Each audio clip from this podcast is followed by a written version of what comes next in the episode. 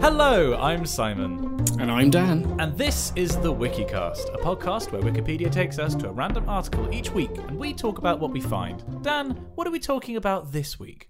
This week, Simon, we are talking about Space Taxi. Space taxi? Space Taxi. Oh my god! Yeah. Tell me more, tell me more. Like, does he have a space absolutely- taxi?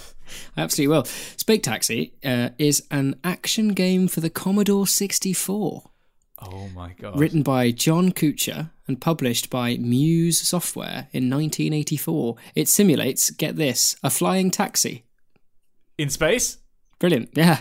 The game features sampled speech, including, Hey taxi, pad one, please, and similar different pads. Thanks, and up, please. These are said in a variety of voice pitches, creating a feeling of different taxi customers. So they haven't got different voice actors, they just pitch bend the same person. Oh no, that's clever. I like Yeah. that because that is true. Like you, um, I remember I watched a really interesting video about how, um, I think it was Donkey Kong got all the sound design onto the chips in the because so the N64 there was so little memory that they would get around it by, um, telling the computer, sorry, you know, the, the console to play the same sound effect in different ways to get different sound effects in the game.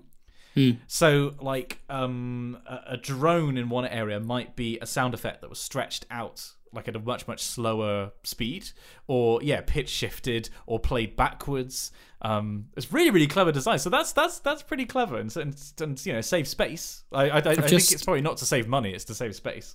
I've just seen an in game screenshot, and it looks like it's been made in MS Paint. It's just Oh, I've- beautiful. I've got to it's prime. Commodore 64. Uh, oh, God. This just looks incredible. In addition to thrusters, the taxi has landing gear that can be switched on or off. Switching the landing gear off disables the side thrusters, but landing without the landing gear destroys the taxi. Oh my god! So it's like Astrolander, but with a taxi element. Also, I've just I've just googled it, and the um the cover, like the artwork, is amazing. Mm, yeah, it looks good, isn't it? Like, look, that's us in this podcast. Basically is. there's a taxi that seems to be under fire from Space Invaders. I don't know. Based on the screenshots here, that doesn't seem to be part of the game. But you know, un- under fire, uh, and it's like a New York cab, and then there's the guy at the back reaching out, being like, "No, don't pull the lever, Kronk." And and then there's Dan at the front being like, "I'm gonna pull the lever." It's quite something. Wow. Okay, so what can you tell me? What more can you tell me about this game? Well, I've just been flicking through and I'm trying to see because it's actually, it's not, I wouldn't say it's a small Wikipedia article. Um, it's got a fairly hefty kind of gameplay segment, which you would assume, given that it is a video game. Um, but it says at the bottom, the final, the final kind of tidbit of information says, after completing all levels, the player gets t- um, to a special mystery level in which the player is greeted with the message, "Welcome to Muse World."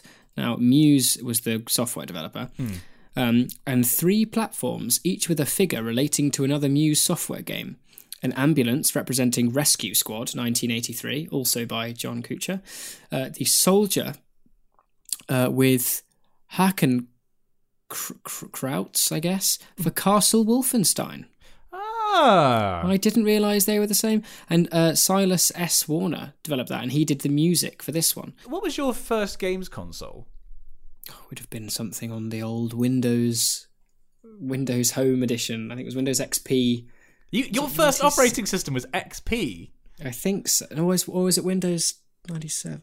Oh, I can't remember. Mine was 90, Windows 95. I remember us getting our first computer.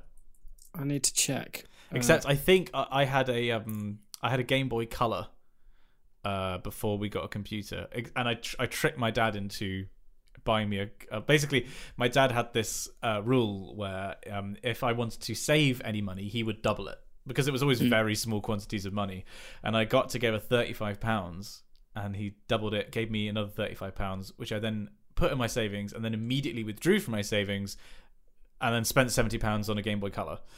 Um, yeah. See, I had my I had a Game Boy and then a Game Boy Adv- Advance SP, and then a, that that would have been just before I was I was on because I'm only ninety seven. No, I think my first, as in year ninety seven, not ninety seven years old.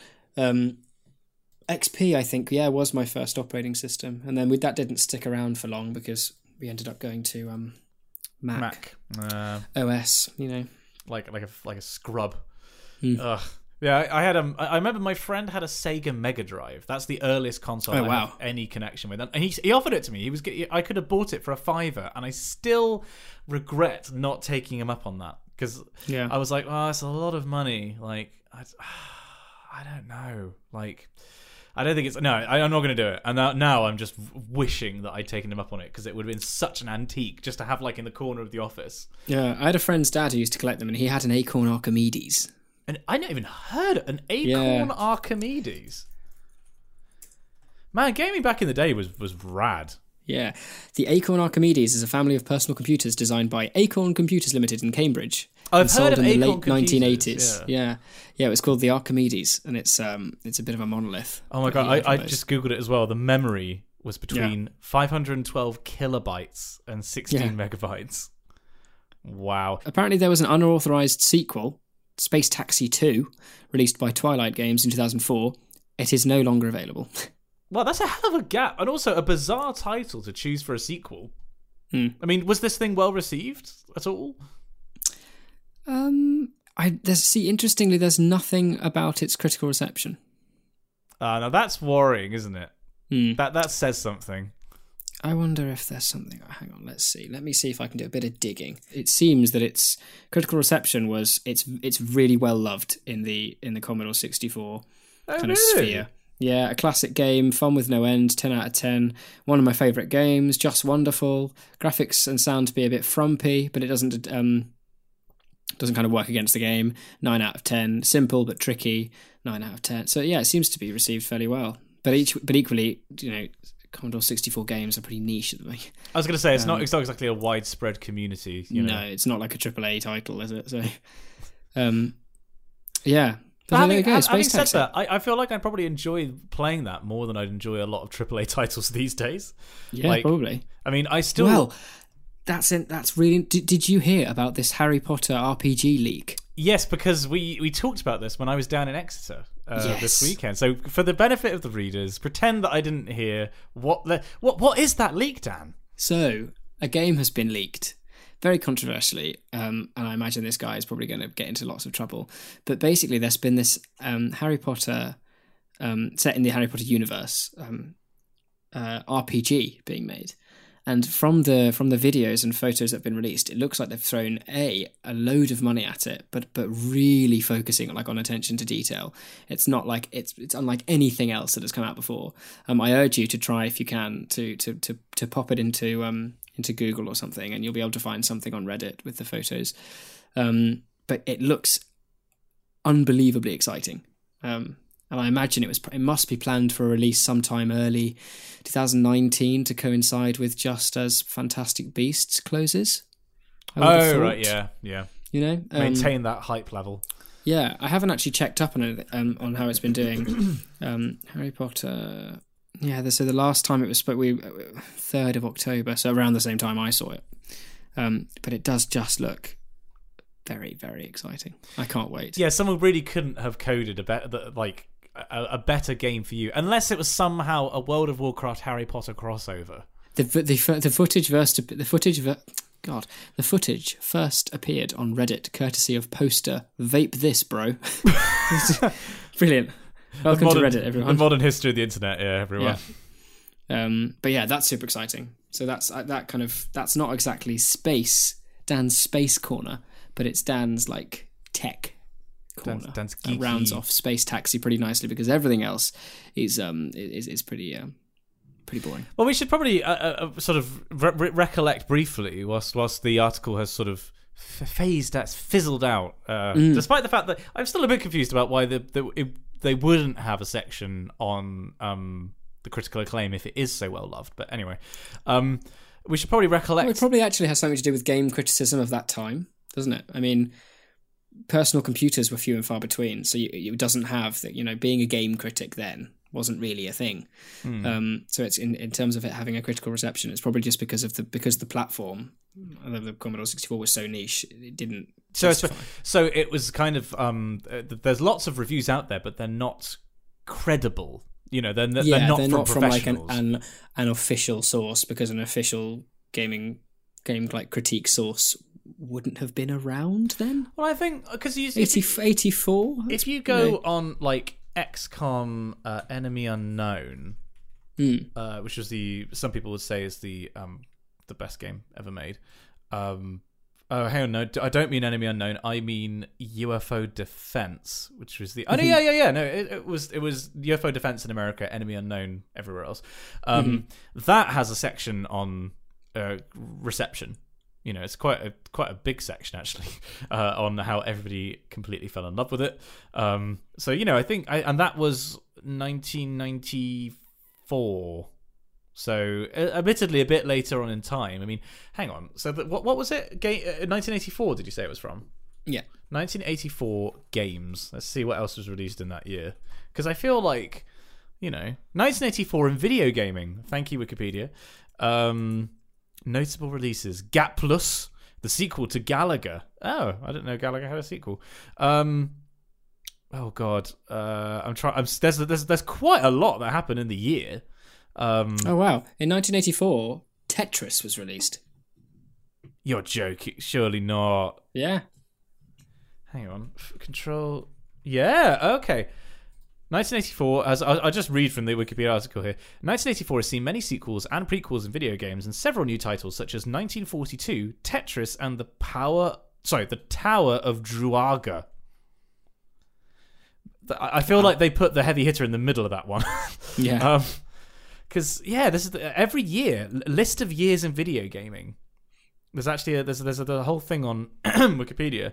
Um, new companies That's were really cool. founded, including Psych Psych Psygnosis, Ocean. Oh, okay. Here's an interesting thing. Go into the lists of, y- of years in video gaming.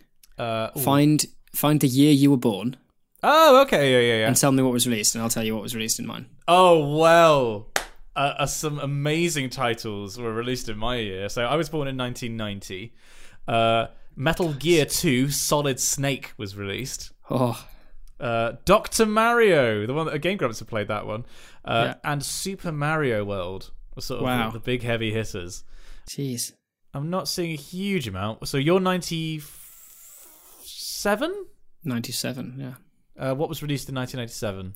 GoldenEye 007. Oh, well, he wins. Uh, Star Fox down. 64. Good God. Mortal Kombat 4. Castlevania Symphony of the Night.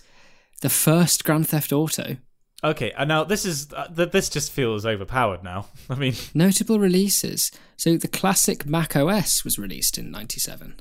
does that mean that the um that was the first Apple computer was released in '97? I don't know. It says notable releases. Mac, classic Mac OS. Maybe it was. Oh, I don't know. Oh, I missed one. Uh, Sid Meier's Railroad Tycoon. Did you ever play any of the Tycoon uh, games? Yes, I did. I had rail. I had Roller Coaster Tycoon. Mario Kart 64. Oh God, what a year for gaming! Good Yeah. God. Mario Kart 64 came out on February 10th, and I was I was February 21st. So, I mean, along with GoldenEye and all these things. So, I just sent you uh, in chat um, a picture of Railroad Tycoon's um, box art. They Okay. they don't do box art like this anymore. Because my god, I, I I mean, I like trains, and I'm nowhere near the level of, for example, Dan V or uh, Geoff Marshall or even my dad. But but I, I don't know how they've managed to make it both immensely romanticized and boring as hell. Oh my god, yeah. So Railroad Tycoon is in like a old west, old timey font, and then there's like a tombstone shaped thing with a giant, um, one of the American trains, like a giant smokestack, and then how would you even describe the way that guy looks? He looks like a like a clerk in a bank from the 19th century, holding a cigar uh, next to an empire building in the golden age of railroads. God. God, it must have sold a million copies. Oh, the fine. Oh, just to nail in the coffin. March 1st, um, in 1997, the Nintendo 64 was released in Europe and Australia. So, hey, what was that? March first, and then Yeah. when was Mario Kart released? Mario Kart was released. Ooh, Uh, February 10th. Wait, what? So it would have been released in America first. Remember, it's only released in Europe Ah. and, and Australia. Okie dokie. So the Nintendo 64 uh, was released in 1996 in Japan. Ah, okay. and then it came to North America and Brazil in Again- September. I mean, that shows just how you know much the industry's changed. Like, you would never get that happening now. Like, all the big titles for a new console are always This is- released. This is weird though. So, first in Japan in June 1996, North America and Brazil September 1996, March um, 1997 saw its release in Europe and Australia. September 1997, you could buy it in France. Fran- France really Europe and. Australia got it in and Europe and Australia got it in March, and you had to wait until September to buy it in France. and that would have been before. Uh, actually, would it have been? But would it have been before Common Movement? So people in France would just have been frustrated. Oh, that's funny. Also, I love how if you go on the early history of video games, there's actually a history of video games kind of section, and they have a logo which is a um like an ionic column. Uh, imagine the rolls at the top, but instead of having rolls, it has a video game like a like a SNES controller. Oh yeah, yeah. That's a Oh, lovely see. bit of Yeah, design. Also, so hang on, the earliest game, sorry, the earliest year um, that has its own article is 1971, and three things happened in that year, which was the Oregon Trail was released, Galaxy Game was released, and Computer Space was God. released. Man, What a what a time to be alive. Com- compare that to well, there's, somehow there's already an article on what's happening in 2020, and it is oh my god, an absolute mess. All these games that are scheduled to be released, like Age of Empires 4, Yeah. uh, Medieval Engineers, which is already out. Uh, I guess oh, I guess it's on pre-release. Space Engineers. Uh, oh, Elder Scrolls 6 is uh, scheduled for release in 2020. Apparently, Oh yeah. I didn't yeah, know yeah. that. Total War Arena, Total War Battles Kingdom, Unreal Unreal Tournament. you kidding?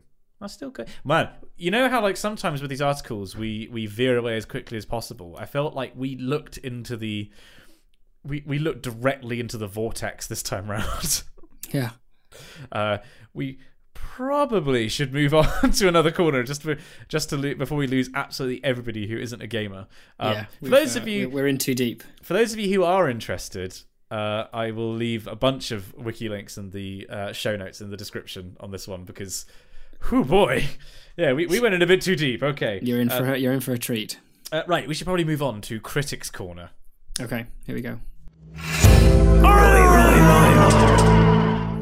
Now, Dan, I, I, you know, somebody suggested, I think it was me, uh, Hmm. in one of the previous episodes, that possibly we should do a Dan's choral corner. Is that? Would you like to do a choral corner as your critics corner for what you've been Yeah, doing okay, recently? that'd be cool.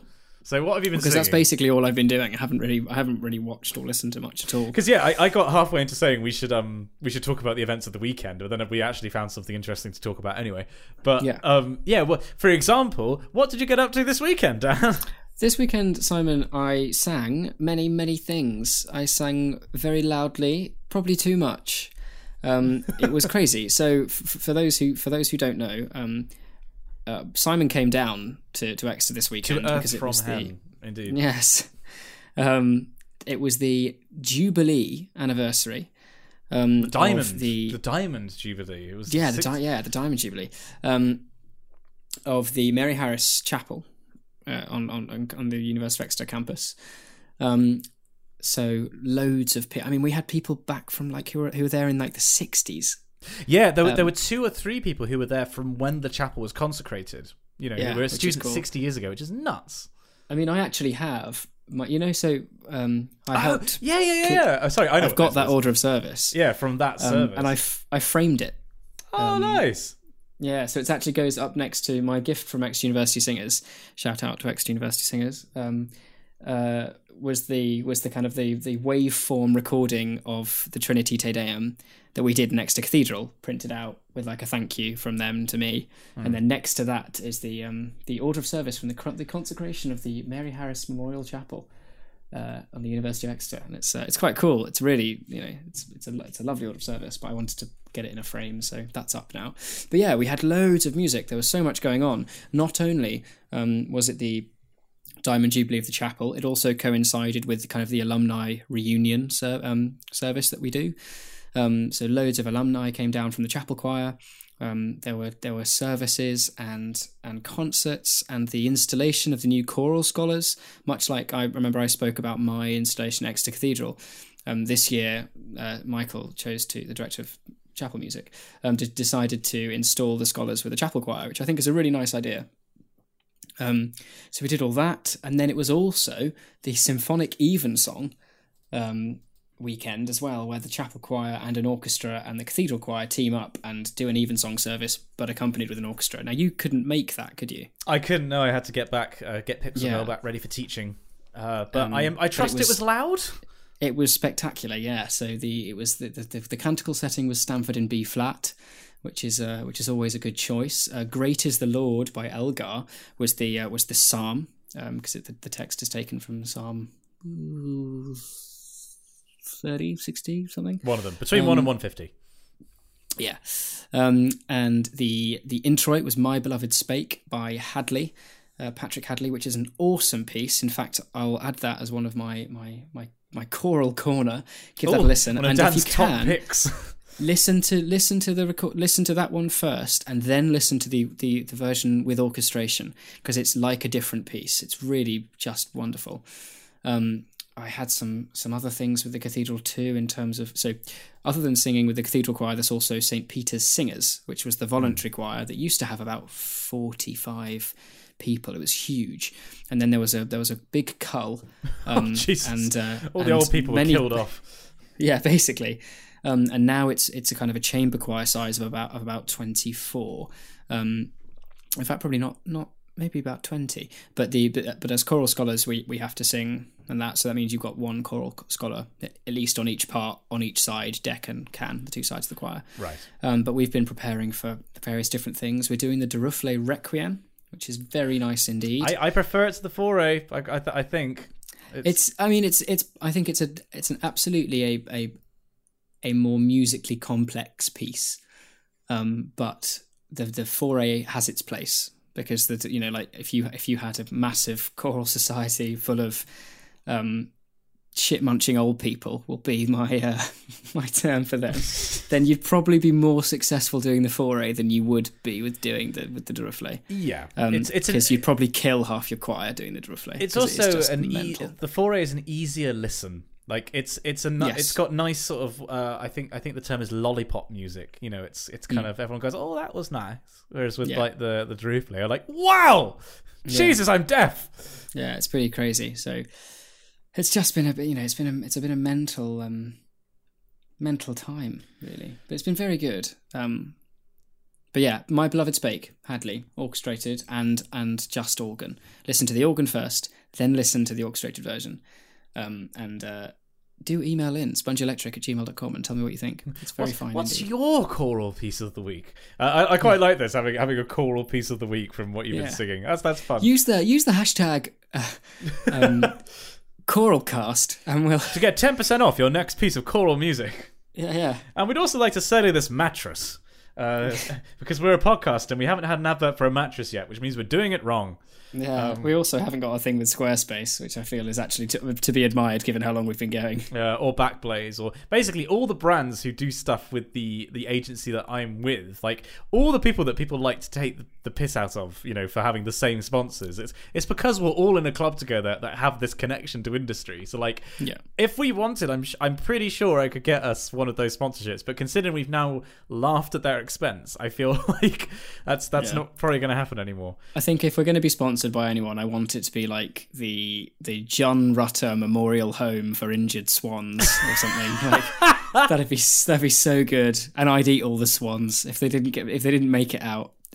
Um, a, uh, there is a really funny photo actually. I think it's on If You Love Memes of um, John Rutter with a swan, and the the caption is just like. There's nothing funny about this photo. It's just John Rutter with a swan. Oh, I think I've seen that one. Yes. Yeah, yeah. Uh, if you love memes, great meme page. I will link the that. John Rutter. Incidentally, um, for those, and you are so so important to the podcast. For those who write fan fiction, please, in the next edition, can there be a mention of the John Rutter Memorial Home for Injured Swans? Um, I in mean, fact, I, I love that so much that I think I'm going to make a T-shirt. Well, just for me, just for me to wear. I'm actually doing that tonight before I go to bed. I'm going to print and make a T-shirt. And But John Rutter, it. well, and and Dan, as we know, when Dan says he's going to do something, uh, he always follows through and does I it exactly. It does exactly what he says he's going to do. So next week we will hear a review. We'll see a post on social media of it, and we will hear a review of Dan's new T-shirt. I'm, Yeah. I think it's great you've committed to that. That is wonderful. Yeah. I've just had my cathedral, my, my, my scholarship pay through. So if there's anything I'm going to waste it Just on, splash cash around. yeah, yeah, it's a, it's a, it's a T-shirt. Um, what was I going to say? Yes, because we do have a we do have a fan fiction this week. We, we, we mustn't forget. We also, I'm so excited because we have an unusual critics corner this week. Sorry, not critics corner, crisis corner because we're following up Okay. from last week. We also have some incredible follow up from uh, the article last week, which we'll get to in correspondence corner, and we have a fan fiction. So I'm I'm very much looking forward to it. So It's going to be amazing. in terms of if I was going to criticize something, um, I have been guiltily, it's got to be said, it's been a guilty pleasure watching the uh, Shane Dawson documentary on Jake Paul, and I feel kind of dirty admitting that because it is so pulpy. It's um, it's. Uh, have you watched it at all?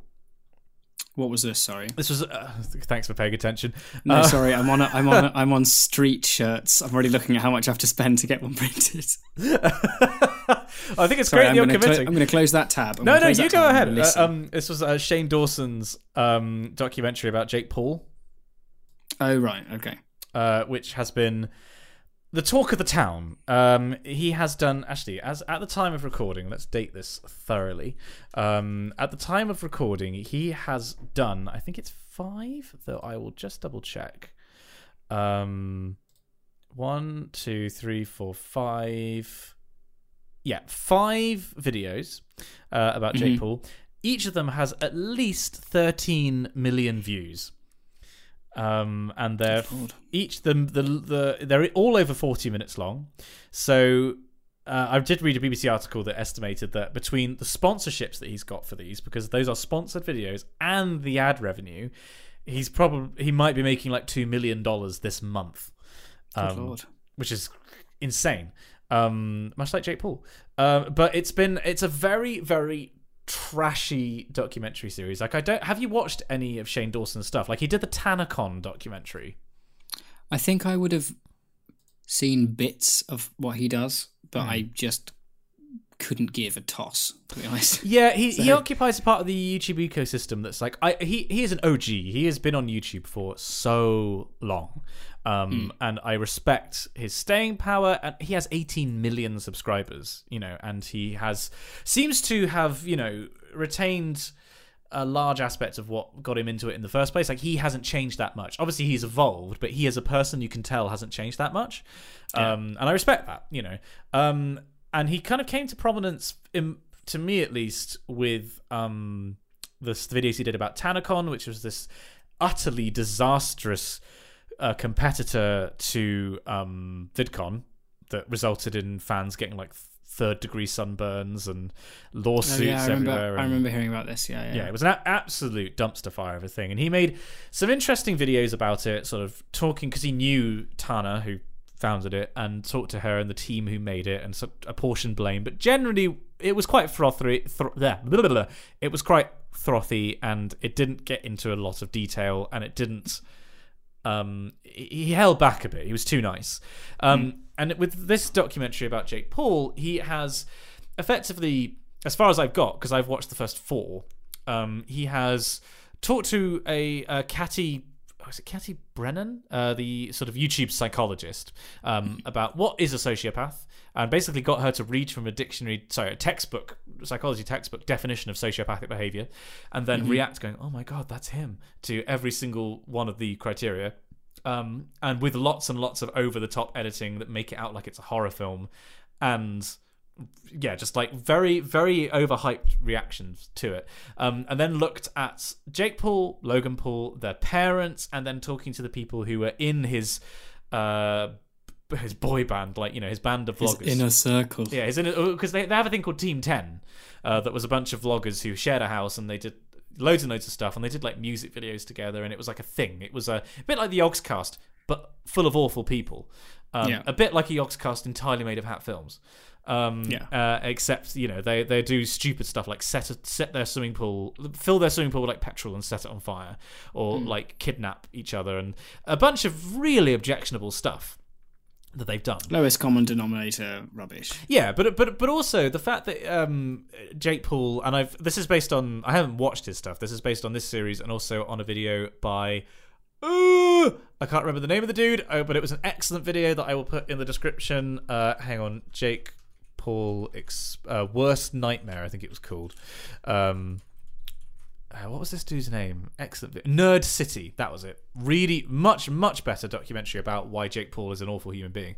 Um, Isn't that the um the town that you're mayor of? Nerd City, yes. I am. Yeah. I'm honorary mayor, and I head up the Women's Institute. I do cake testing every uh, every Tuesday. Uh, it was lovely last night. Um, and yeah, Nerd City did this amazing video, which which kind of was quite eye opening in terms of how Jake Paul targets a young audience, kind of sub thirteen, including weirdly a real f- focus on babies, um, but then f- fills his content with over fifty percent of it is adverts of one form or, or another, and telling kids to get their parents to buy his merch.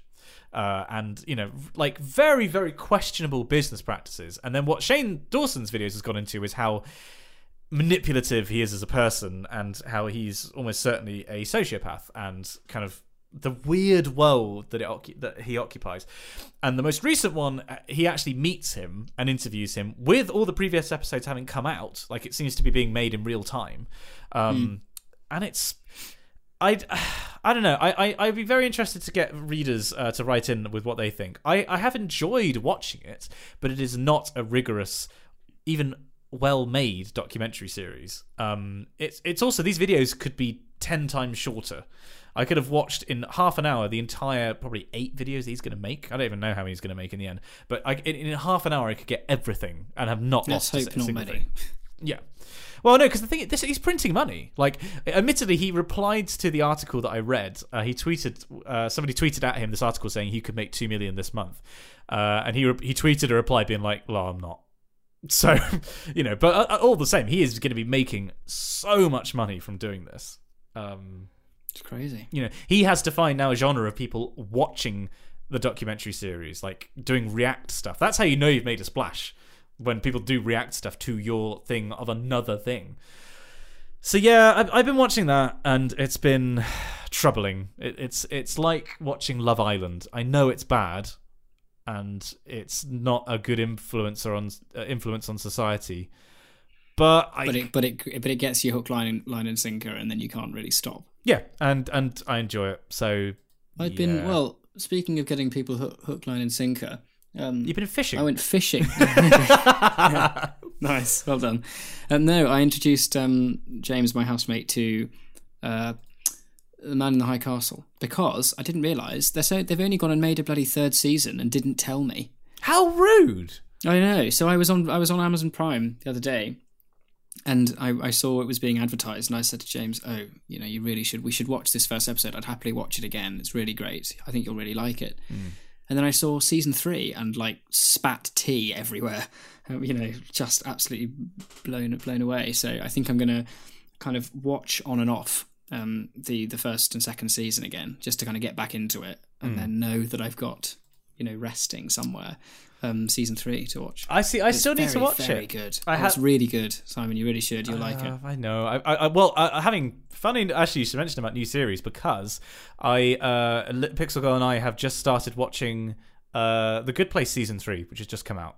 Uh, and I, Mm-hmm. I know that you. Well, you, the last the last report we had was that you'd watched the pilot and then you were like, "I'm going to give it a few more episodes." But by your tone, I can tell that it did not go well.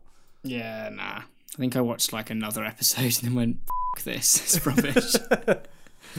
I've been re I've been rewatching um oh okay, okay, I have watched some things. Um I've been rewatching Bake Off, Oh yeah, we've been watching the the new first series. season. Yeah. which is awesome. I haven't seen the first the new series. I, I've only seen episodes two, one and two of the fir- the new series, but I've gone back through Netflix and watched it. I'm slowly going through each season again, which is quite fun. Hmm. Um, but I did. I watched season two of Big Mouth. Oh, I've heard Have of Big Mouth. I've not Have- seen. it. Yeah, it's really weird and really gross, and it's about kind of puberty. In in it's just funny, like it's really crude and Oh, it's the cartoon. Yes. yeah, Yeah. Yeah. Yeah. it's, yeah. it's it's yeah, it's really funny. I think it's I think it's pretty great. Um, I don't really go for that kind of stuff, but for some reason, it kind of clicked with me, and it's just quite it's quite yeah. The first season was great, and they've just released the second season, and I've already demolished that. So, um, yeah, it's worth a watch. It's quite funny. As I say, it's crude. Uh, don't judge it. Don't judge me for watching it. But so, so you. like. So, uh, did you say you'd watched the first two episodes of the most recent series? yes, of Bake Off. Yeah, So you're you're basically a few episodes off being up to date. yeah. Okay, who who's your money on based on uh, those episodes that you've seen? Uh, the French one. I- If you don't pick Manon, you're a idiot because she's French. She's got uh, like she's got a natural advantage. She grew up like make baking the you know her entire life. Having said that. The girl from Bristol, who's got one art, uh, one hand, which is One eye. She's, no, she's the old one eye, the old Tyranid Carnifex. Um, no, she's got one hand, and then her other hand is I can't. I think she, I think she has one digit on it. Um, she has been doing phenomenally well. I wouldn't be surprised if she takes it actually, based on the rest of the season. So wow. yeah, but man, oh, it doesn't hurt that Manon is I think very, very attractive. Yeah, I think she'll probably win because she seemed she seemed very good in the episodes I've seen. My only criticism it's the Great British Bake Off, and Brexit means Brexit, so I can't believe that we Oh God, here we go. high high church and hard Brexit. That's what this country needs. That is 100% something that you've heard someone say in the cathedral, isn't it? Absolutely, yeah. I well, I've heard Hugo Wickham say it. Oh. Shout out to Hugo Wickham. huge, he, he, he- noted xenophile. Uh, Yeah. Sorry, xenophobe, even not xenophile. That's that's completely different. Yeah, Um, but there you go. That's that's my. I mean, I don't really have anything else to criticize. Um, I've given my my choral your call things. So I think with with without much further ado, Oh, actually, We wait, wait, very briefly, Oh. very, very briefly, before we Oh. before we move on, I should say I have been reading La Belle Sauvage. Actually, no, it's not called that. It's it's called um. What is it called? It's the Book of Dust, the the, the um the prequel to his Dark Materials that Philip Pullman released. oh yeah, yeah, Um, and uh, presumably you've read his Dark Materials.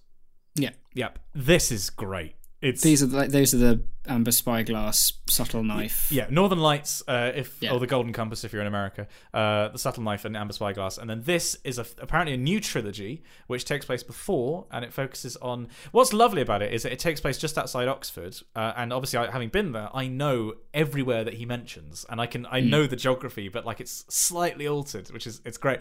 But yeah, you actually meet up with a lot of you meet a lot of the characters from his Dark Materials. Like you meet Lord Asriel relatively early on, um, and the Gyptians, and you actually meet Lyra. Baby Lyra is quite important to the story. Um, I'm about halfway through, and basically, if you like his dark, liked his Dark Materials, uh, I highly recommend it. I am loving it. Okay. Very very enjoyable read. But w- w- that'll go. I'm going to do a book video at the end of the month, so I need to I need to finish it by then. Um, but uh, yeah. ba- Basically, that was the. I just wanted to add that in because it's a delightful read. Absolutely, I'll make a note. But as you were, Yeah, well, I was going to say we should probably we should probably uh, nip on over to uh, to Crisis Corner, but before we mustn't go forget there, we mustn't forget about our patrons. oh, saved. Top lad. I have the ears of a fox and the eyes. of a fox. I'm a fox. Okay. Um, do you want? Do you want? Shall I do a lead in then? yes. Or Yeah, you go on. You you do you. oh heavens! Right. Sorry, I'm just uh, rearranging myself. I'm in my pajamas. It's all hanging loose. Right. So we find ourselves self. Nice. Well done, Dan. That's going. We find ourselves in Patreon corner with an English student. Um. So You can. Oh, just so much. so what what what's happening here, Dan? This this place is all covered in gold. Yeah, well, it's a very special place. It's a place where readers, such as such as maybe you, reader, who's listening right now, can come and support uh, support the podcast in whichever way you choose. Um, there are there are several different tiers. We like to cater to all all and everyone, um, but this particular part of the podcast um, is, is is is here so we can say thanks to our top lads. Really, our top lads uh, pledge five dollars a month, um, and and for that, the, you know well, you can actually see if you head over to our Patreon, you can see each goal that we've uh, we've managed to achieve. So it includes our donation to Wikipedia. It includes um, our when we released merchandise, which was so long ago. Can you remember when that was? I think it was March. It was quite a few months ago. Yeah. It's crazy. I mean, it sounds like we might have some some more merch now uh, with the what was it, the John Rutter uh, School for Incapacitated Swans. The Uh, no, the John Rutter Memorial Home for Injured Swans. It's great because it makes it sound like he's dead, sponsors, which we all we all which wish. is just so funny. I'm going to wear it to the cathedral one day. Can, can we can we work WikiCast sponsorship into it? Can we have like you know some, uh, as if it was like for a that's it as if it was for like a charity event that that the Memorial Home for Injured Swans did, and then Yeah. the WikiCast sponsored it, and so our branding is also on it. Yeah, Can we? Can you make that? Can you somehow make that into a design? I'll try and do that. I'll try my very The best. John Rutter Memorial Home for Injured Swans Fun Run 2018. yes, that's the one. Proudly it's sponsored gonna by have the, the WikiCast. It's going to have the. It's going to be on the back. It's going to say, "Proudly supported by the Wicked Cast. And it's going to be like a date. Can we then have? Actually, we could then put a list of our top lads. We should then also find like a generic map of a run and put that on the back of the, of the t-shirt. It's gold, man. Jerry. We've got to do it. It's going to happen. I don't care how much money I spend on it. I will make this happen. um, Oh my god. Well, the money that will make that possible will come from our top lad patrons. Uh, yeah, so well, it's gonna. It's just going to be also, we, insane. we, I'd like to point out that we have uh, we did, we did set a two hundred dollar a month uh, goal of um basically we can pay extortionate amounts to feature guests. Uh, we will always feature guests if we can find them, so that's actually meaningless. But if we get to five hundred dollars a month, Dan will wear a gimp suit. So oh god. that is oh uh that is a thing that's So- going to happen. So don't worry. We're actually doing all right. It's fine. No, I, I actually think that we need plenty more sponsors. Well, for the time being, we should we should thank our top lads, uh, and we will We get really to the the people who are supporting um in other ways just after this list of people. But to begin with, I'd like to thank Ben Dent, who actually I met. He came to uh, chapel. He was visiting Yeah. a friend at Exeter. He came to mass the next day. We had a cup of tea after. oh, I thought he was. I thought he was going off. Oh, Well, I think he was, but then he said he was going to go and meet a friend, and he thought he'd stay anyway. But no, he came. He came up, and we had a chat after in the nave after uh, after Eucharist. It's very lovely. lovely guy, What a wasn't he? lovely, what a lovely boy. What A lovely man. And he and he supports us by five dollars a month at patreon.com forward slash the wikicast. We're always bad at that. We never say what the URL is. It's in the description. But it's patreon.com forward slash the wikicast. Anyway, thanks Ben. You're a top lad and you also support the podcast. And I'd also like to thank Ben McMurtry and Billy Tolson. I would like to thank uh, Choco Cat, Connor Levers, and Dan Hanvey. Dan Hanvey, of course, who is uh, he's off now, isn't he? He's, away. He's in the land uh, of the Danes and the extraordinarily attractive women who doubtless are falling at his feet right now. Dan, be must be. careful. Watch your step. Yeah. Do not trip over those women, okay? You'll get out of breath and we don't want that. We also have Davi Schramm Vonterbell, David Scahill, and Elliot Conway. We also have Eric Davis, Habiba Amjad, who I believe has Twitter, and Henry Brewster. Isabel Ostrowski, Jay Wright, and John Mannion. If loving this podcast is J wrong, I don't want to be right. Um, Nice. I'm working with what I've got here. I'd personally like to give thanks to Geordie Eschendal, Kyle Much, and Lachlan Woods. Much, How much do you want to thank Much thank. there we go. yeah, nice. God, we're so lame. Lewis Watson, Lindsay Van Ryn. Oh, a new a new challenger appears. No, no, we have to cut that. I don't think that's the right one. No, no, I think I think that she just has she's just joined since uh, the um Patreon's like the money's Okay, been I'll- taken. So I think I think I think she's a new challenger. Welcome do- to the I'll do- family. I'll do another lead because that's really embarrassing. No, I can edit that. That'd be fine. Are you sure? Yeah, it'll be fine. I can edit that. Okay. I'm an editing god, Dan. Okay. We also have Lindsay Van Ryn, Marut Kira Punyawat, and Matt Maguire. Thanks also to Fee Gascoigne, Rory Healy, and Simon Torseth. Tapio Kirkinen, the Boustache Man, and Wonderful Stephen. Oh, he's changed it on Patreon as well. That's the Mustache Man, but because it's Halloween, it's the Boo Stache Man. Oh, it's so spoopy. We should do a, um, a Halloween special. You know how like the Yog Pod always used to do a Halloween special. Oh my god, yeah, let's do it. We should totally do a Halloween special. Um, We'll have to, yeah. What should we do? Patreon patrons.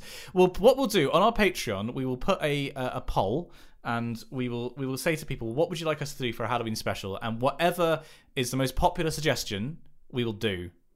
That is probably a terrible idea, but if you're a Patreon, you can vote on that. So Yeah. there we go. That's an incentive to go to patreon.com forward slash the wikicast and support If you can think podcast. of a of a Halloween guest, perhaps we could do a special with a guest.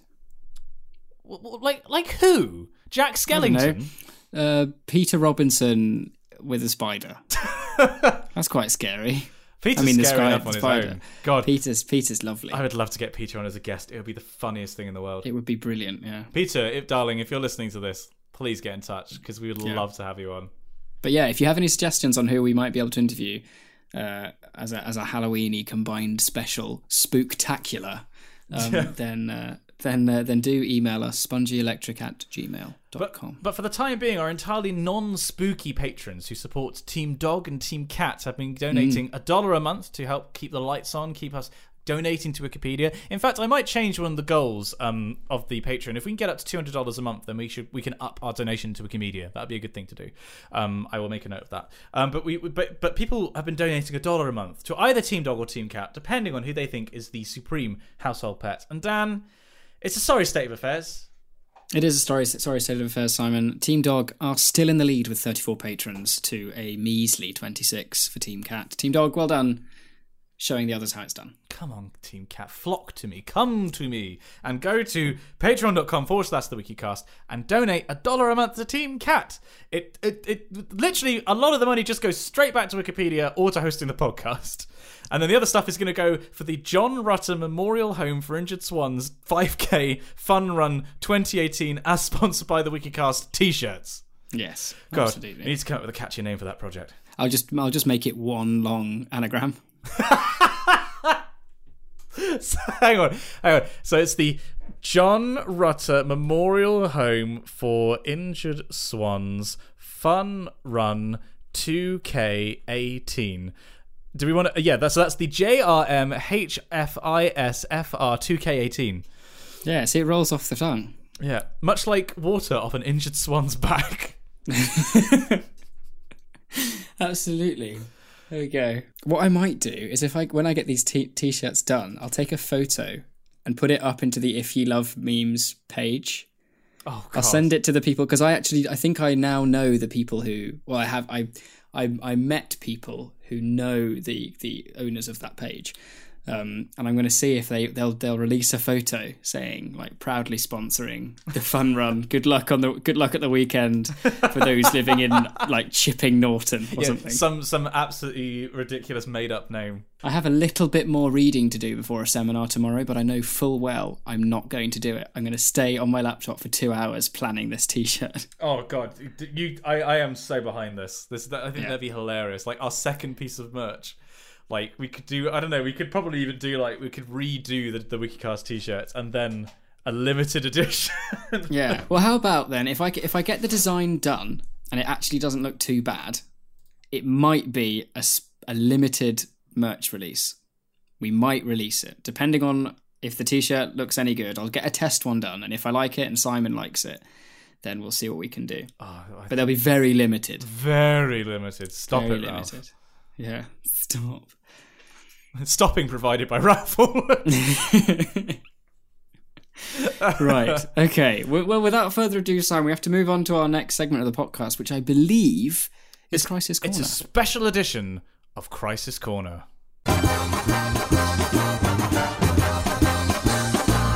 Top lad. So, dear readers, we have a special episode this week because last week Dan and I failed. That in itself is not special. That happens every single week, pretty much. In fact, pretty much every day. Um, But what we did was we failed to give what we thought was adequate advice to Anonymous, who wrote in uh, detailing his experiences of basically living in a university in rural Missouri, where he's living with a bunch of intolerant um, housemates. And in particular, there is a particular, and in particular, there is a terrible housemate that Anonymous really, really, really doesn't get along with. Uh, partly because they are anti-LGBT, and Anonymous is LGBT themselves. Uh, they identify as uh, bi, uh, though they uh, have a girlfriend, I believe they said.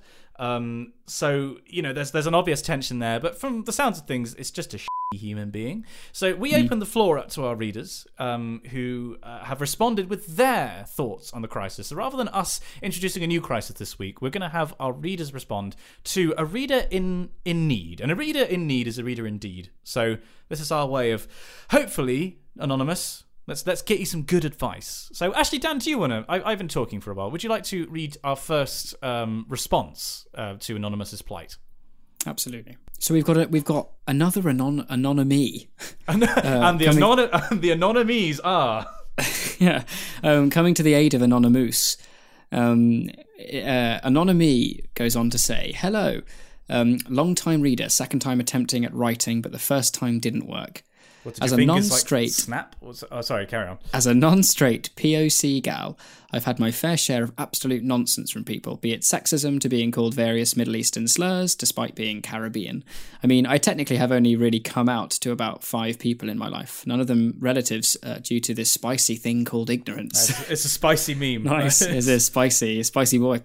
Um, and technically, my friend outed me, so I'm not exactly an expert. However, I know my fair share of people who gladly would rid the world of me. Lucky Lee, lucky Lee.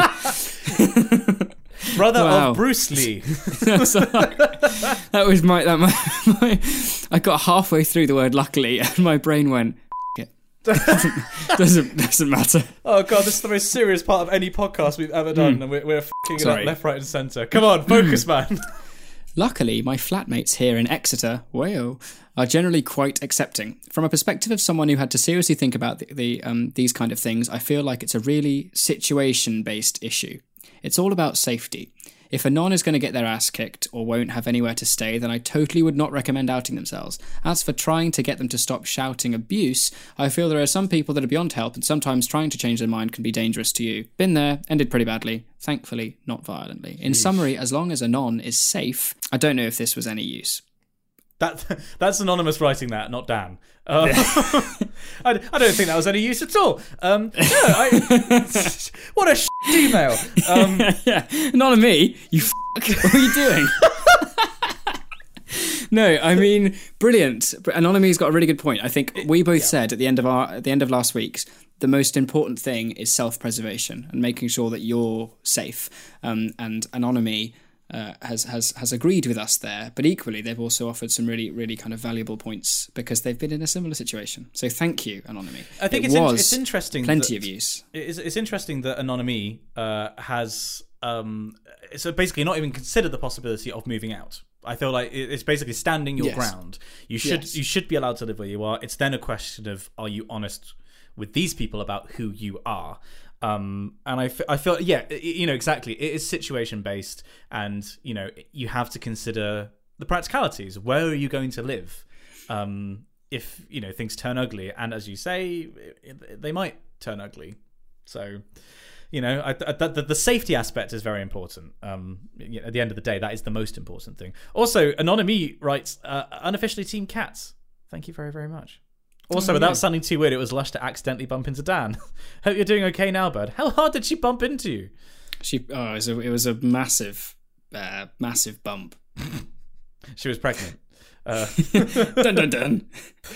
Um, it was no thanks, Anonymy. It was it was lush to bump into you too. Um, uh, Big Yeats. P.S. Why did Simon say Uranus like that? I don't know how you say it, said it. Do you say Uranus or Uranus? Uh, I think I said Uranus. I think uh, you can get away with both. I think, but I, I think Uranus is the accepted pronunciation. But uh, yeah. Whereas like Uranus is uh, not allowed. your your anus, just it, the, the the pun potential is so high. Like you know, I don't know anyone who's called it Uranus. your your anus has rings around it, and it's and it's gigantic. Yeah. Did you know Uranus has sixty two moons? Um, Uranus is a gas giant. Uh, as is uh, Venus. Thank you, thank Yeah. you, Smith from Hat Films. Actually, how many how many moons does Uranus have? I'm just going to double check that because it's a lot. That's Simon. That's that's no moon. Uh, very, very, very good meme. Me- meme. meme, meme, meme, meme. Uh, oh, it has 27 known moons. And, uh, oh, yeah, I did know this one. Do you know. How many unknown moons? Well, they're, they're unknown unknowns. That's the thing. So no, they're, un, they're known unknowns, so we don't know. Um, do you know what they're all named after? Because there's, there's a naming convention with, with the outer planet moons. Um, no. They are are they going to be named after gods or constellations or something about mythology? They're all named after characters from Shakespeare uh, uh, and Alexander Pope. So the Oh, cool. six largest moons are Puck, Miranda, Ariel, Umbriel, Titan- Titania, and Oberon. Cool. They're great names for moons. Yeah. Um, anyway, sorry, but back back to the show. Um, so we have another uh, anonymous uh, reader who has written in. This is Anony Mouse. Anony Mouse writes, "Dear Dan and Simon, I've never written to you before, but I didn't feel I can contribute." Because I didn't feel I could contribute much, but the story of the anonymous writer really hit home with me. I come from a Middle Eastern, which is very homophobic, sexist, and against any notion of liberalism.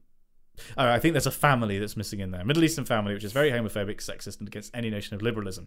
I and countless others have been through what Anonymous has been through and have seen firsthand the backfire from the two options he mentioned that he had. In the first option, where people uh, here would express themselves, they get a huge backlash in the beginning, whether it was from friends, family, or the public. However, after a while, everybody calms down, even if they don't agree with you, because realistically, they can't really change you, can they?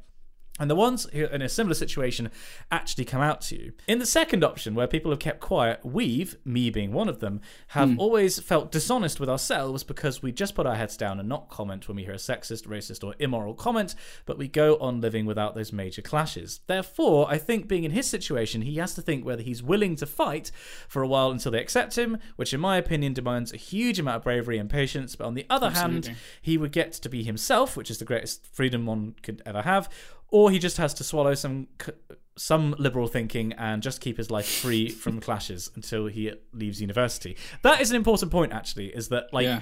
whatever he uh, whatever anonymous decides to do isn't forever.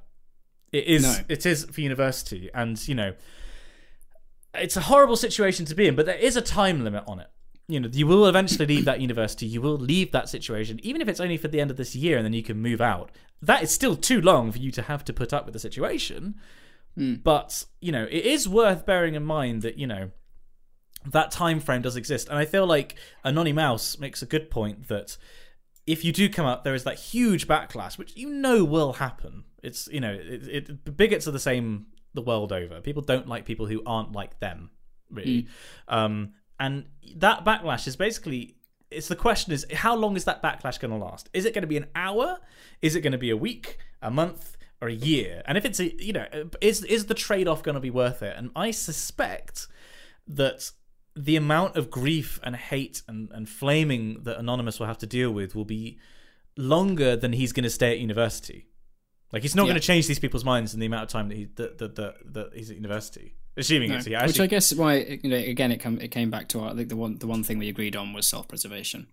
Yeah. it's a it's a you know it's finite and yeah I just think it's so good. I mean, we we, we you know before we jumped into this segment, there's usually a couple of minutes of Simon and I just having a brief kind of stock check of of of what we're doing. But it was so lovely to see how many people Hmm. have have uh, have emailed in. Um, anonymous. I hope this is this is some use. Um, and If- if, if anything, just a else, comfort yeah. to know that people have written in and are sympathising and know you're in the same situation as you. You're not on your own. It's yeah, it's really heartwarming. I mean, I've, I love this community. I think I think that you guys are, are weird as f- uh, it's got to be said, but you're lovely. Uh, you're Yeah. you're a bit like a kind of uh, the community um, study group, all nuts, but. We're, we're a weird, bizarre family together, and we support Anonymous uh, and and Anonymouse uh, and and Anonymy. Uh, we could need to invent some more names. Um, you know, just show that. But we have. But wait, there's more, and he's going to read There's another more. email. We've got an email here from an enemy uh, for anonymous. Uh, an enemy says, "I really identified with anonymous, the anonymous reader this week. I also attend uh, a STEM university in rural Missouri, possibly the same one. I'm gay, but have only come out to a few close friends from my hometown, which is a much more liberal state. Oh wow! I decided to come here. Yeah, this is, I mean, stay tuned. I decided to come here because it's a good school for engineering and I'm getting a scholarship to play football, but I found myself surrounded by people who are less accepting of people different to themselves. I found it very, very difficult to become close with anyone because I'm not my true self with them. My parents are very conservative too, so I can't even talk to them. My roommates aren't explicitly racist, but they're very conservative, use homophobic slurs, and don't think white privilege exists. Eesh. I, cont- I contemplated transferring to another school where I could be more happy, but I just kept telling myself I could wait it out. I'm now in my final year and nothing has changed. My advice to Anonymous would be to find people who you're comfortable being completely yourself with. I know this is hard because even I haven't done it, um, but I know that there are people, even here in rural Missouri, who are accepting. For my humanities elective courses, I've taken a couple of linguistics classes, and it amazed me how differently people in those classes were to the others who I've interacted with on campus. Mm. They've used inclusive language and we're actually aware of the inequalities that exist in our country. My point is that people like that do exist, and you have to stick, um, and you don't have to stick with the friends you have uh, that you know. Best regards, Anuni Moose. Uh, an enemy. No, no, it was uh, an enemy. Um, well, and also an enemy writes, "You can give anonymous my email in case they'd like to talk." So that is, if they are at the same college, that is mind blowing. That yeah. that we possibly if, connect to these people. If that if that is the case, that is the coolest thing that this podcast's ever done. I think. I, I mean, to be honest, I think this section is arguably the most important section yeah. we've ever done. I, I just, I, absolutely, I feel like we've actually finally it, this is like a lightning rod for people who have been in similar situations to share their experiences. And yeah. this, you know, this is the power of social media, but it's anonymized social media. People don't even, they're not asking for um, acclaim, they're not asking for credit, then they're, they're not going to get anything out of this other than they know they're going to help someone, or at least they're going to mm. try and help someone. I think that is so wonderful, guys. Um, yeah. Um, anonymous, incidentally, if you're listening and you're and you're hearing all this feedback, we will forward you um, uh, an enemy's email address if you'd like to get in contact. Yes.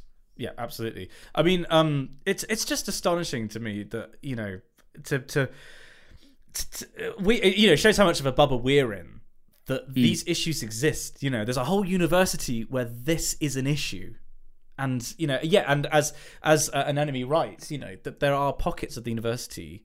Um, what was it? Um, in a linguistics class, linguistics class.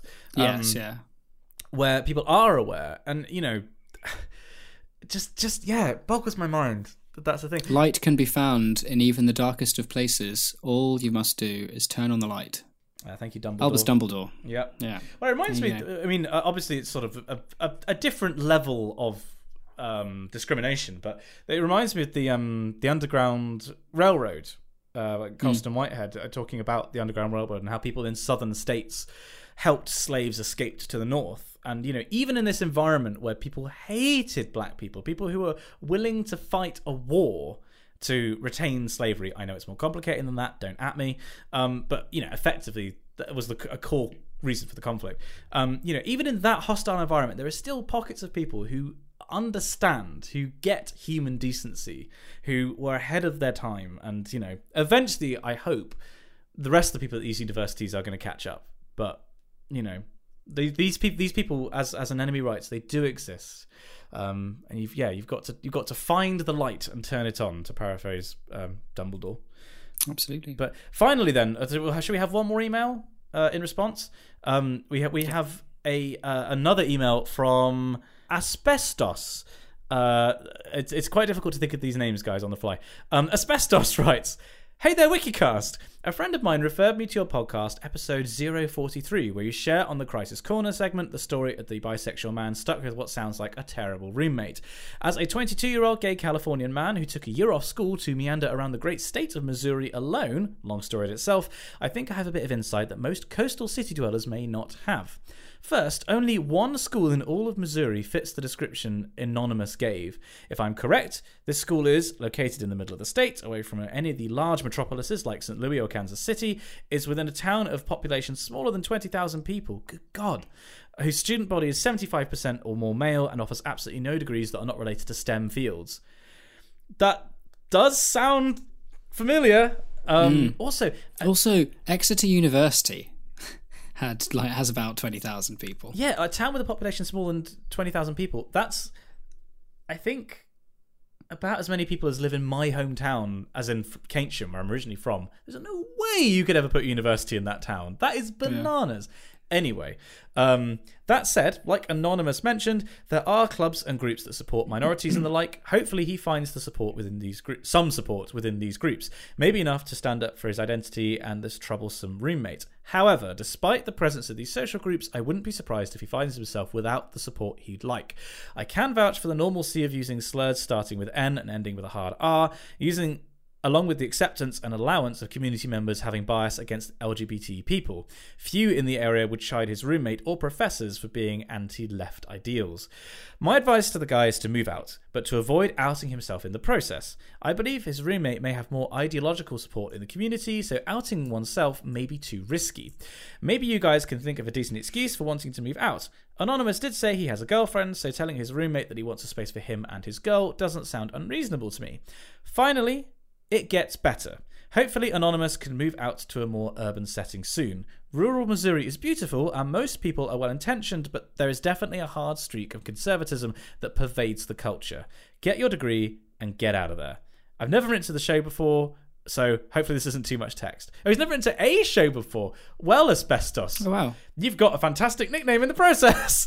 Yeah, Um, yeah, there you go. Thank you, Asbestos. a different sort of take on it, really. Um, you know, I I, I feel like I, I don't know. What, what? Sorry, what do you think, Dan? I've been talk- I've been talking. Well, it's. I mean, it, before we before we just looking at specifically what asbestos says, it's been fascinating to see just the varied points of advice. I think asbestos may asbestos may be knitting uh, knitting. I think he might be hitting the nail on the head when he says, "Get your degree and get out of there." Oh, absolutely. yeah, could not agree more. Um, I still also can't believe that we. I'm pretty sure that We've that now connected to same. readers. Yeah, that's crazy. I mean, Um, d- yeah, but to avoid outing himself in the process. I think I, th- I think the the plan that he's given, uh, uh, the, the plan that uh, Asbestos has given, is could work. I think if you did say it's basically that the problem is like moving out in the middle of the year is always an odd thing to do. Like when was the last time you heard of somebody move house in the middle of a university year? It's Yeah. re- I, I, I don't know. Maybe maybe it's more common of, uh, in the states, but certainly for here, that would attract suspicion in itself. But that said, the I, the excuse of moving in with with his girlfriend stand holds water. You know, I feel like not many people are going to object to it uh, Yeah, if you have the capability to do so, and you haven't already paid for like twelve months in advance. You're already locked into the contract. Um, gosh, that has thrown something of a spanner in the works because I felt like up until Asbestos's email, I was all ready to be like, I think you're going to have to stick it out. D- Yeah. Just deal with the fact these people have small minds. Get your degree. Get out of there. It's going to be tough, but you're going to get through it. This has now offered an alternative, um, which is situation based. Going back to the, the first email, um, entirely depends really on the parameters of your situation, Anonymous. Um, It also, I think, in the last episode, I said that we may well get advice or multiple pieces of advice that could kind of allow you to do both things overcome the problem, but then also maybe not out yourself and hurt yourself in the process. And we've had that. We've absolutely had that. We've just needed. We've needed some people who are a little bit more maybe in touch and can relate to the issue, which is exactly what we've received. yeah. Um, amazing. You know, maybe we should do this every week. I feel, I feel- I feel like we, we, we have just been so completely outclassed by our readers that, that, Yeah. that now we should be like, well, we'll just tell you a crisis every week and we'll read out the uh, responses next week.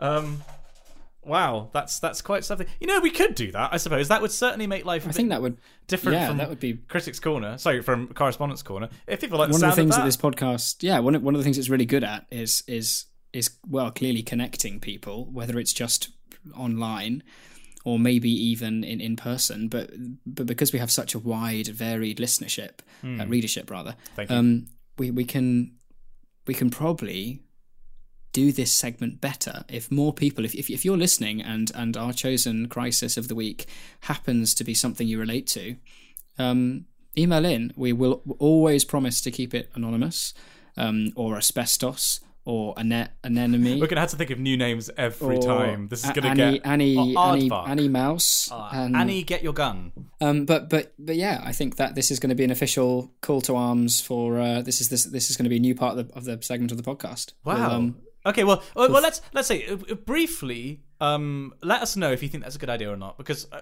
if you don't think it's a good idea, then we can carry on as we have before. But I agree with Dan. I think that this this this would be a fun way of mixing things up a bit. So that yeah, the format would be that we would recap the crisis at the start of the section, read out correspondence relating to it, and then giving our take on it at the same time.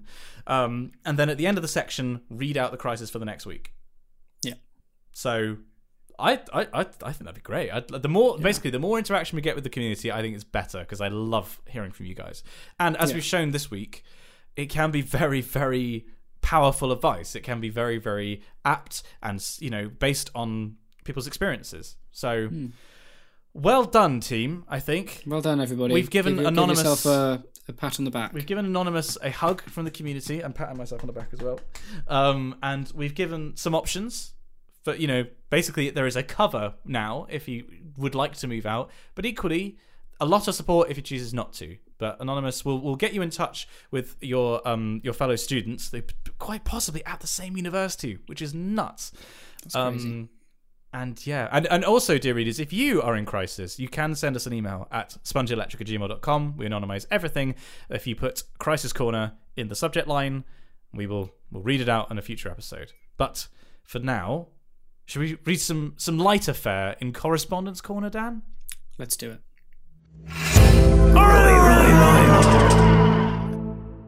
Well, I have been dying to get to the section, Dan, and do you know why? Why?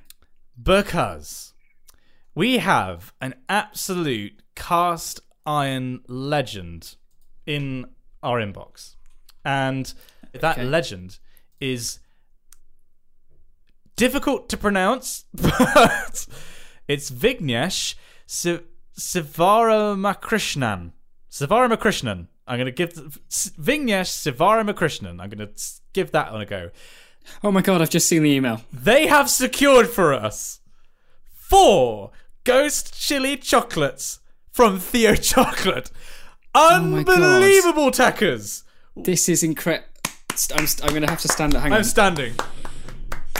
This is unbelievable. Last episode, I can't wait. we asked. It turned out that um, uh, Vignesh was just down the road. Like if they were, they were from Seattle, um, and um, yeah, it. it uh, well, I, I think it was that there was somebody who said. I, I'm pretty sure it was Vignesh. Um, yeah, who, who who was just like, yeah, I can get it, and then once they get it. They're going to post it to you, Dan. So I will leave that up to you to reply to them with an address in Exeter that they can post it to. Absolutely. I'll try and think of, of a, a safe location. Yeah. Oh, Um, oh no, oh no! I've, I've just realised I've mixed up two people because we have another email from Kaito Durkee who says, "Greeting from Seattle." Long-time reader, first-time writer, writer. I'm an aerospace engineering student at the University of Washington, and unbeknownst to me today, I live very near the Theo Chocolate Factory. Oh my god, you're kidding. Though I have yet to see the Ghost Chili chocolate in any stores here, I'm willing to aid you to in acquiring one of the Ghost Chili chocolate bars, provided no one else has emailed in yet. Thank you for the wonderful Wow. non-content. I hope you'll be in touch. Well, Kaito, aged seven thousand two hundred nineteen days, and someone, I mean, incredibly, Vignesh beat you to it. Um. Unbelievable. I literally can't believe this community sometimes, especially considering that we release over the weekend and we record relatively soon in the next week. Um, unbelievable. Well done, everyone. So Ka- this this Kaito is very kind, but Vignesh is solid gold. At Ladmiral cor- of the fleet. correspondence across the board for this episode has been absolutely brilliant. Mwah, that's me making a Well chef done. kiss. Mwah. well done. Excellent. We have an, e- an email here too from Grace Carter saying, Hi guys, I was just listening to the 42nd episode. Um, you said that you didn't like The Book Thief. I agree it can be slow in places. The author, Markus Zusak's other book, very underrated. I Am the Messenger is very good. Set in Australia and follows a cab driver. I think you'd both like it. Best, Grace. Thank you for the recommend- recommendation. Recommendation. Um, Grace, I shall uh, I shall order that and give it a read when I have a free moment. I was going to say, I'm- it sounds sure like super. it sounds like your kind of thing. Yeah, well, I think he's a, I think he's a very good writer. The the, the book thief has its moments. Um, I just found it really, really, really slow at points. But but if we've got a if we've got a kind of a, recommendation for I am the messenger, then I shall uh, I shall pop to my nearest bookshop and uh, see if I can pick one up. Yeah, I'd be interested to know because yeah, the, the book thief is well written and it's very affecting at the end. I, I just think it drags. I, I, I really struggled to maintain interest in that book. Um, so yeah, interesting recommendation. Next up, we have an email from Antoinette Epsilon who writes, "Hello Simon and Dan, Incidentally, outstanding name. Antoinette Epsilon." I don't That's think that's their real name. I can see their real name in their email address. I think, um, which is a lovely looking name, but I won't read it out in case it's meant to be um, private, uh. Um, Hello Simon, incidentally, is also in large font with red highlighter, and and Dan is in tiny font in brackets. Um, need some academic advice, Antoinette writes. So I just came home from a party with the bat from the pinata. Uh, I mean, there's no accent on the end, so the pinata. Uh, and I was wondering whether it would be appropriate to take it to the school to use it as a baton to whoop people's asses. Kind regards, Antoinette Epsilon. Ooh, I mean, what's your take on this one, Dan? I'm going to go ahead and say maybe not appropriate, But Maybe. funny. But funny. That is the thing. We c- If it's an inflatable bat and you're not going to do any damage and you're not going to go up to random strangers, you're going to use it on friends, then I would then say it's absolutely. useless. It must be if hard gonna- iron. Yeah, yeah. Break their Um, asses. But equally, you know, you do you. Wow. I mean, I, I, I mean, we can't advocate violence. We cannot con- No. condone violence. But if it's funny, But funny, we can add. We can always advocate comedy we can always advocate comedy. So, because we need some. to be honest, Me gi- and you listen. given what I know about the fandom, I think we got off very likely with the sentence. So I just came home from the party with a bat from the pinata. Ellipsis. That could have gone in so many other directions, and I know Yeah. the fandom. To be honest, I would love it if people started sending in Hat Daddy esque um, Maybe. pseudo problems. Maybe that's how the swan got injured. Antoinette, you monster! Oh, the uh, the the John Rutter Memorial Home for Injured Swans will be getting in touch. Well, that's why we need to do the fun run.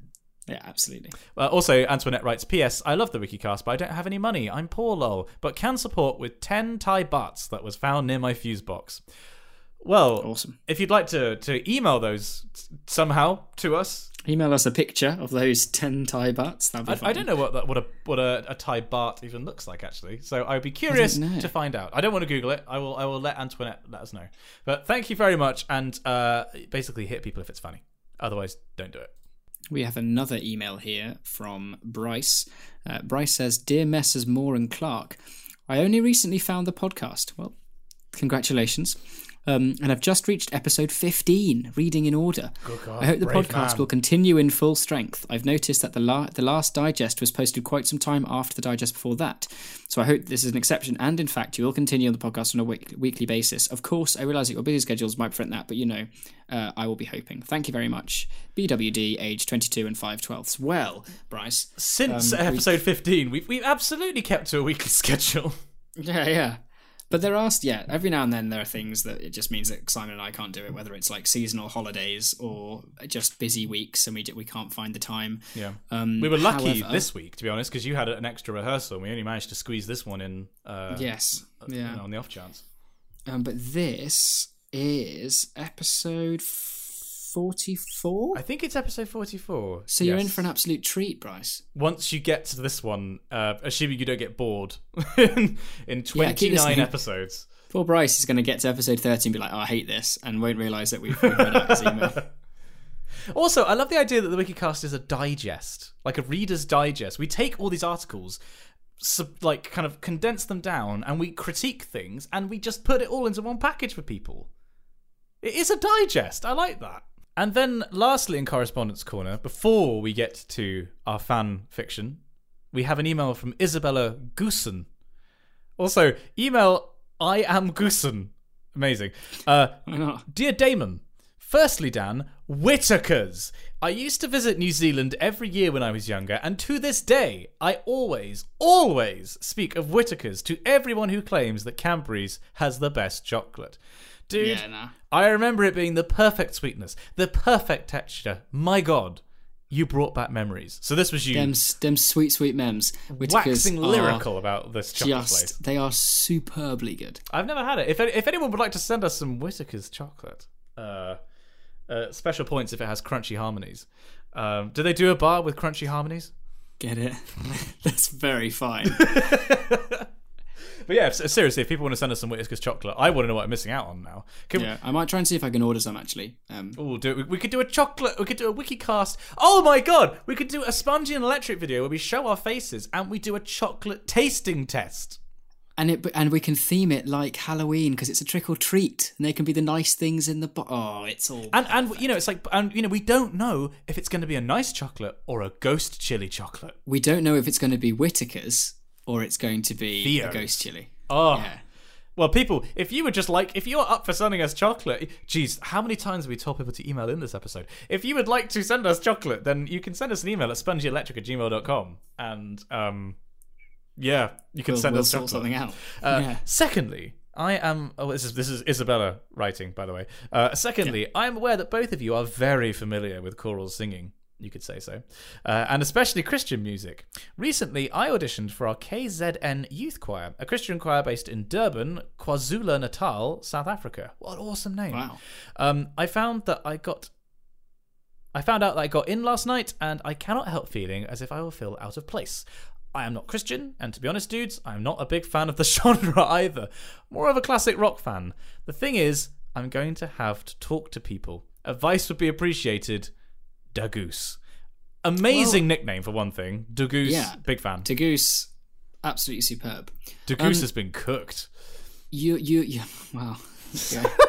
you're so you're so hip and down with the kids. Bless you. Um, d- don't don't the Christian music. I think will surprise you, unless you're not sing. I mean, you might be singing happy clappy gospel, Oh, happy days. which has its yeah, Happy which has it which has its place. Or the Roderick Williams responses. Have you heard these?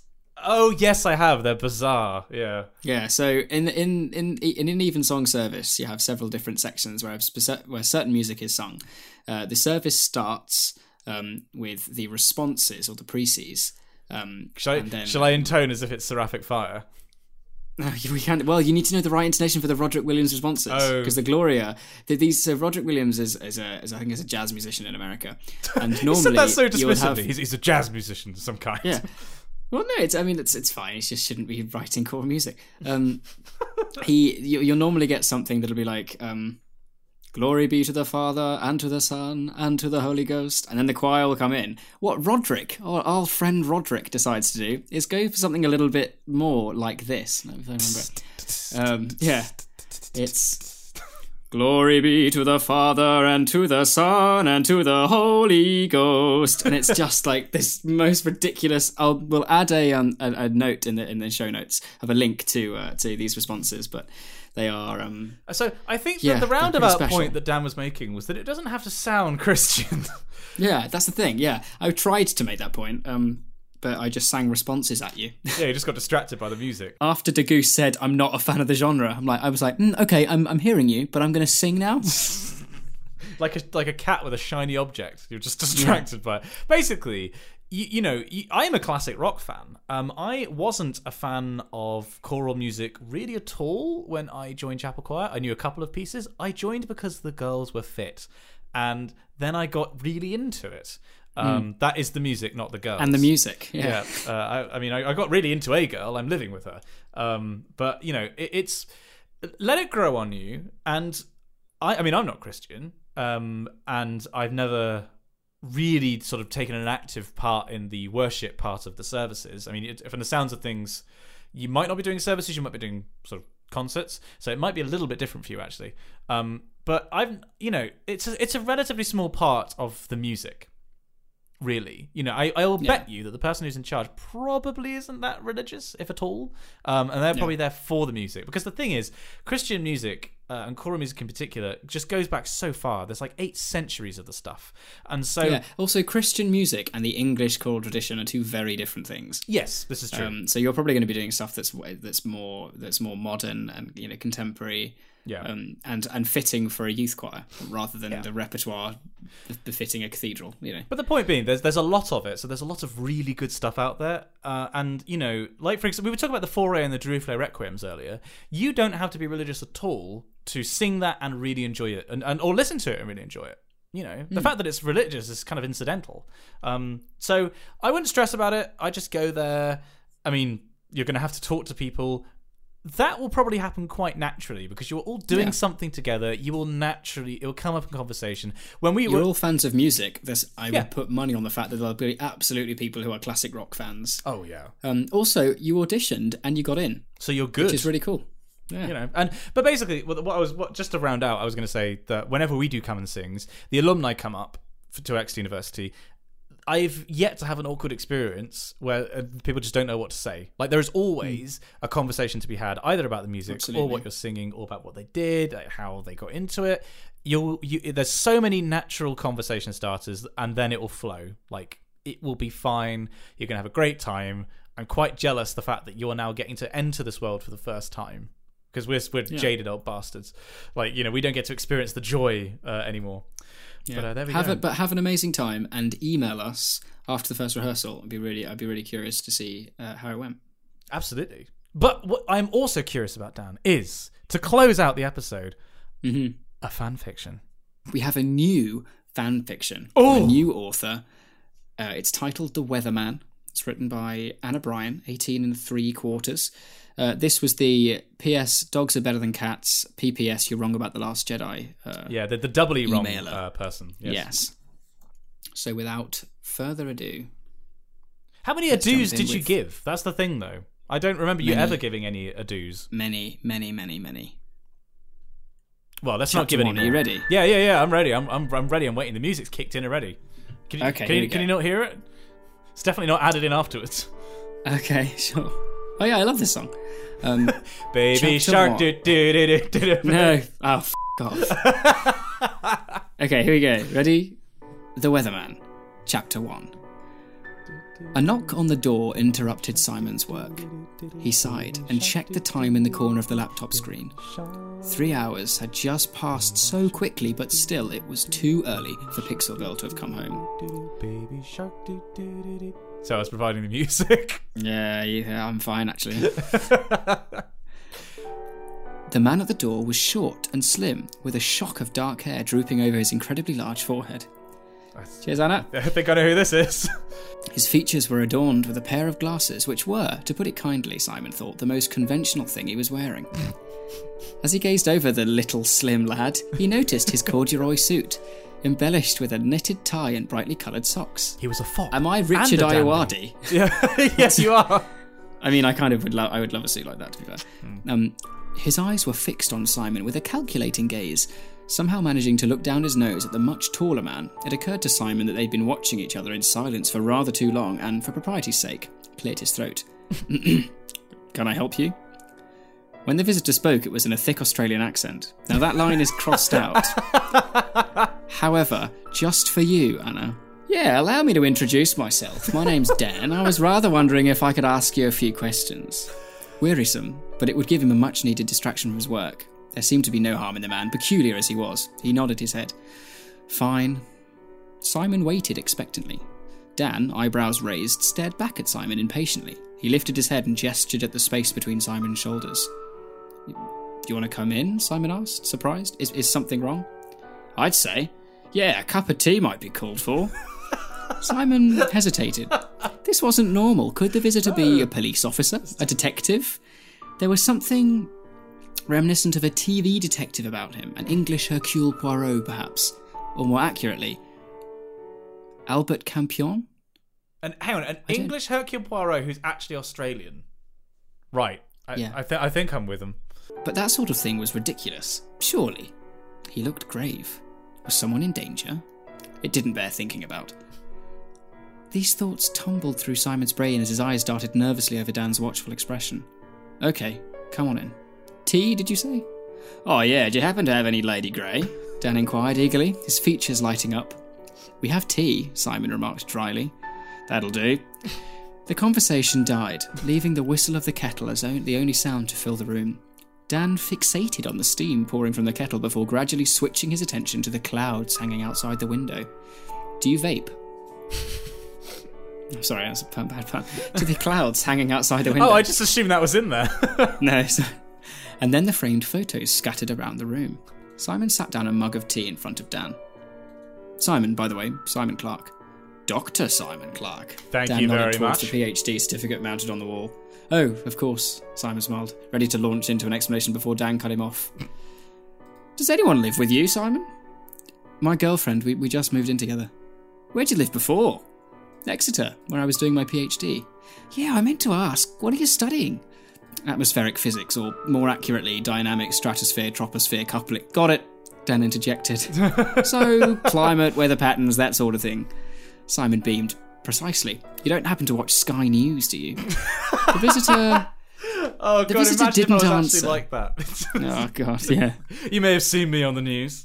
If I was the Ralph Allwood of climate, uh, like you know, science explainers. Jesus, yeah. Stop it, Simon, stop. Precisely. You don't happen to watch Sky News, do you?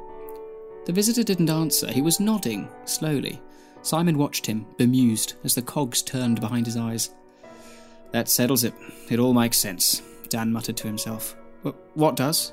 Simon was confused, slightly panicked even. What had he said? Simon Clark, you are to come with me. Please don't resist. What? I really must insist that you do. I'm afraid that if you don't, you have much. Don't much. Of, oh God. Oh, oh bloody hell! Really must. oh, Jesus. That got out of hand. I re- yeah, I really must insist that you do. I'm ra- I'm rather afraid you don't have much choice in the matter. I I don't understand. Don't play fool with me, Clark. The young man snarled. I dare, I dare. Oh, Jesus Christ. I dare. Oh God, I can't speak. Um, I dare I have to explain the extent of your crimes to you. Simon felt What? a shooting sorry, pain in what? his legs. yeah. Oh, well, well, Simon felt a shooting pain in his legs. He collapsed to the floor, groaning. It'd be much simpler for both of us if you just followed my lead. Dan's lips curled into a smile, and in a triumphant tone he announced, The weatherman shall finally answer to the Queen of the Magi. oh my god, what? Gosh. Tell me that's not the end. That's the end. No! The end of chapter one. Yes. You can't leave me like that. That's incredible. Uh, also, the um, uh, the specifically stratosphere da- the coupling point. There's a footnote saying lifted straight from Simon's website. Thanks, mate. I was gonna say that's like, wow, they've really nailed that. like, yeah. Well, there you go, Anna Bryan. What an a fantastic uh, debut into the uh, into the Gosh. fanfiction writing sphere.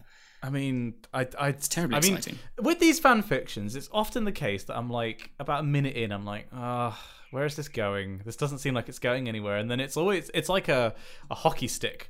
Right at the end, it's like just goes from naught to 100 really quickly. Yeah, wow.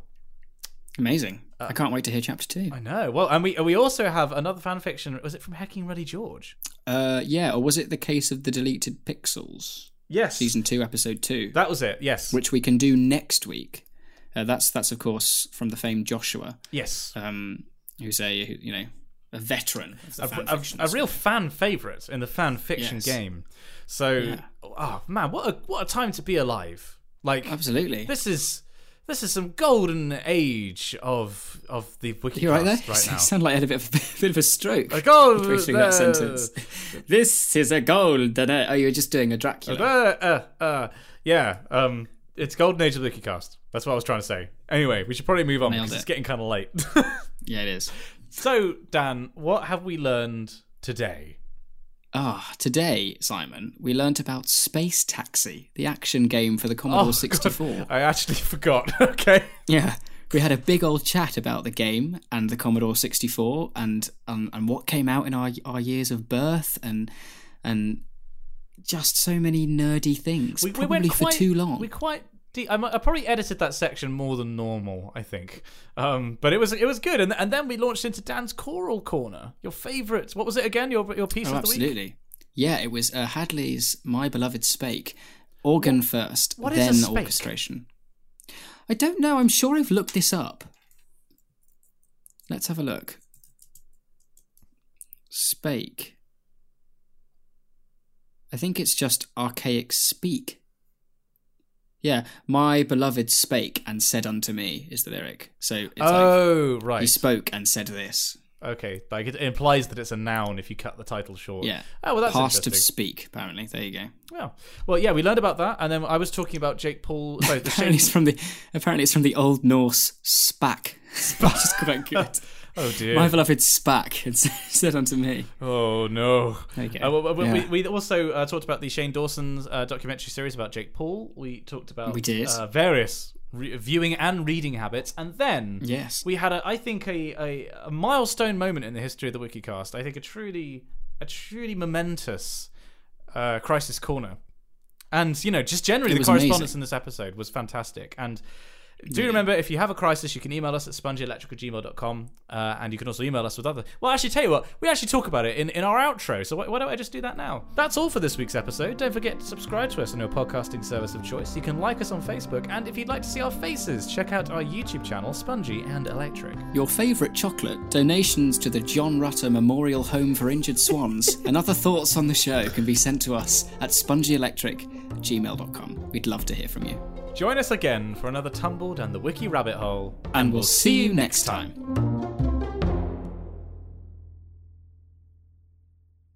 Oh, oh, you're here now. I couldn't hear you for ages. Oh, yeah, I could hear you the entire time.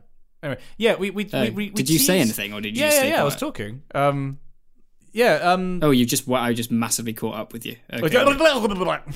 um. Yeah. Um. Yeah, I think we teased that it existed. Are you there? Oh, for fuck's sake! Yes, I'm here. Still here. Hello?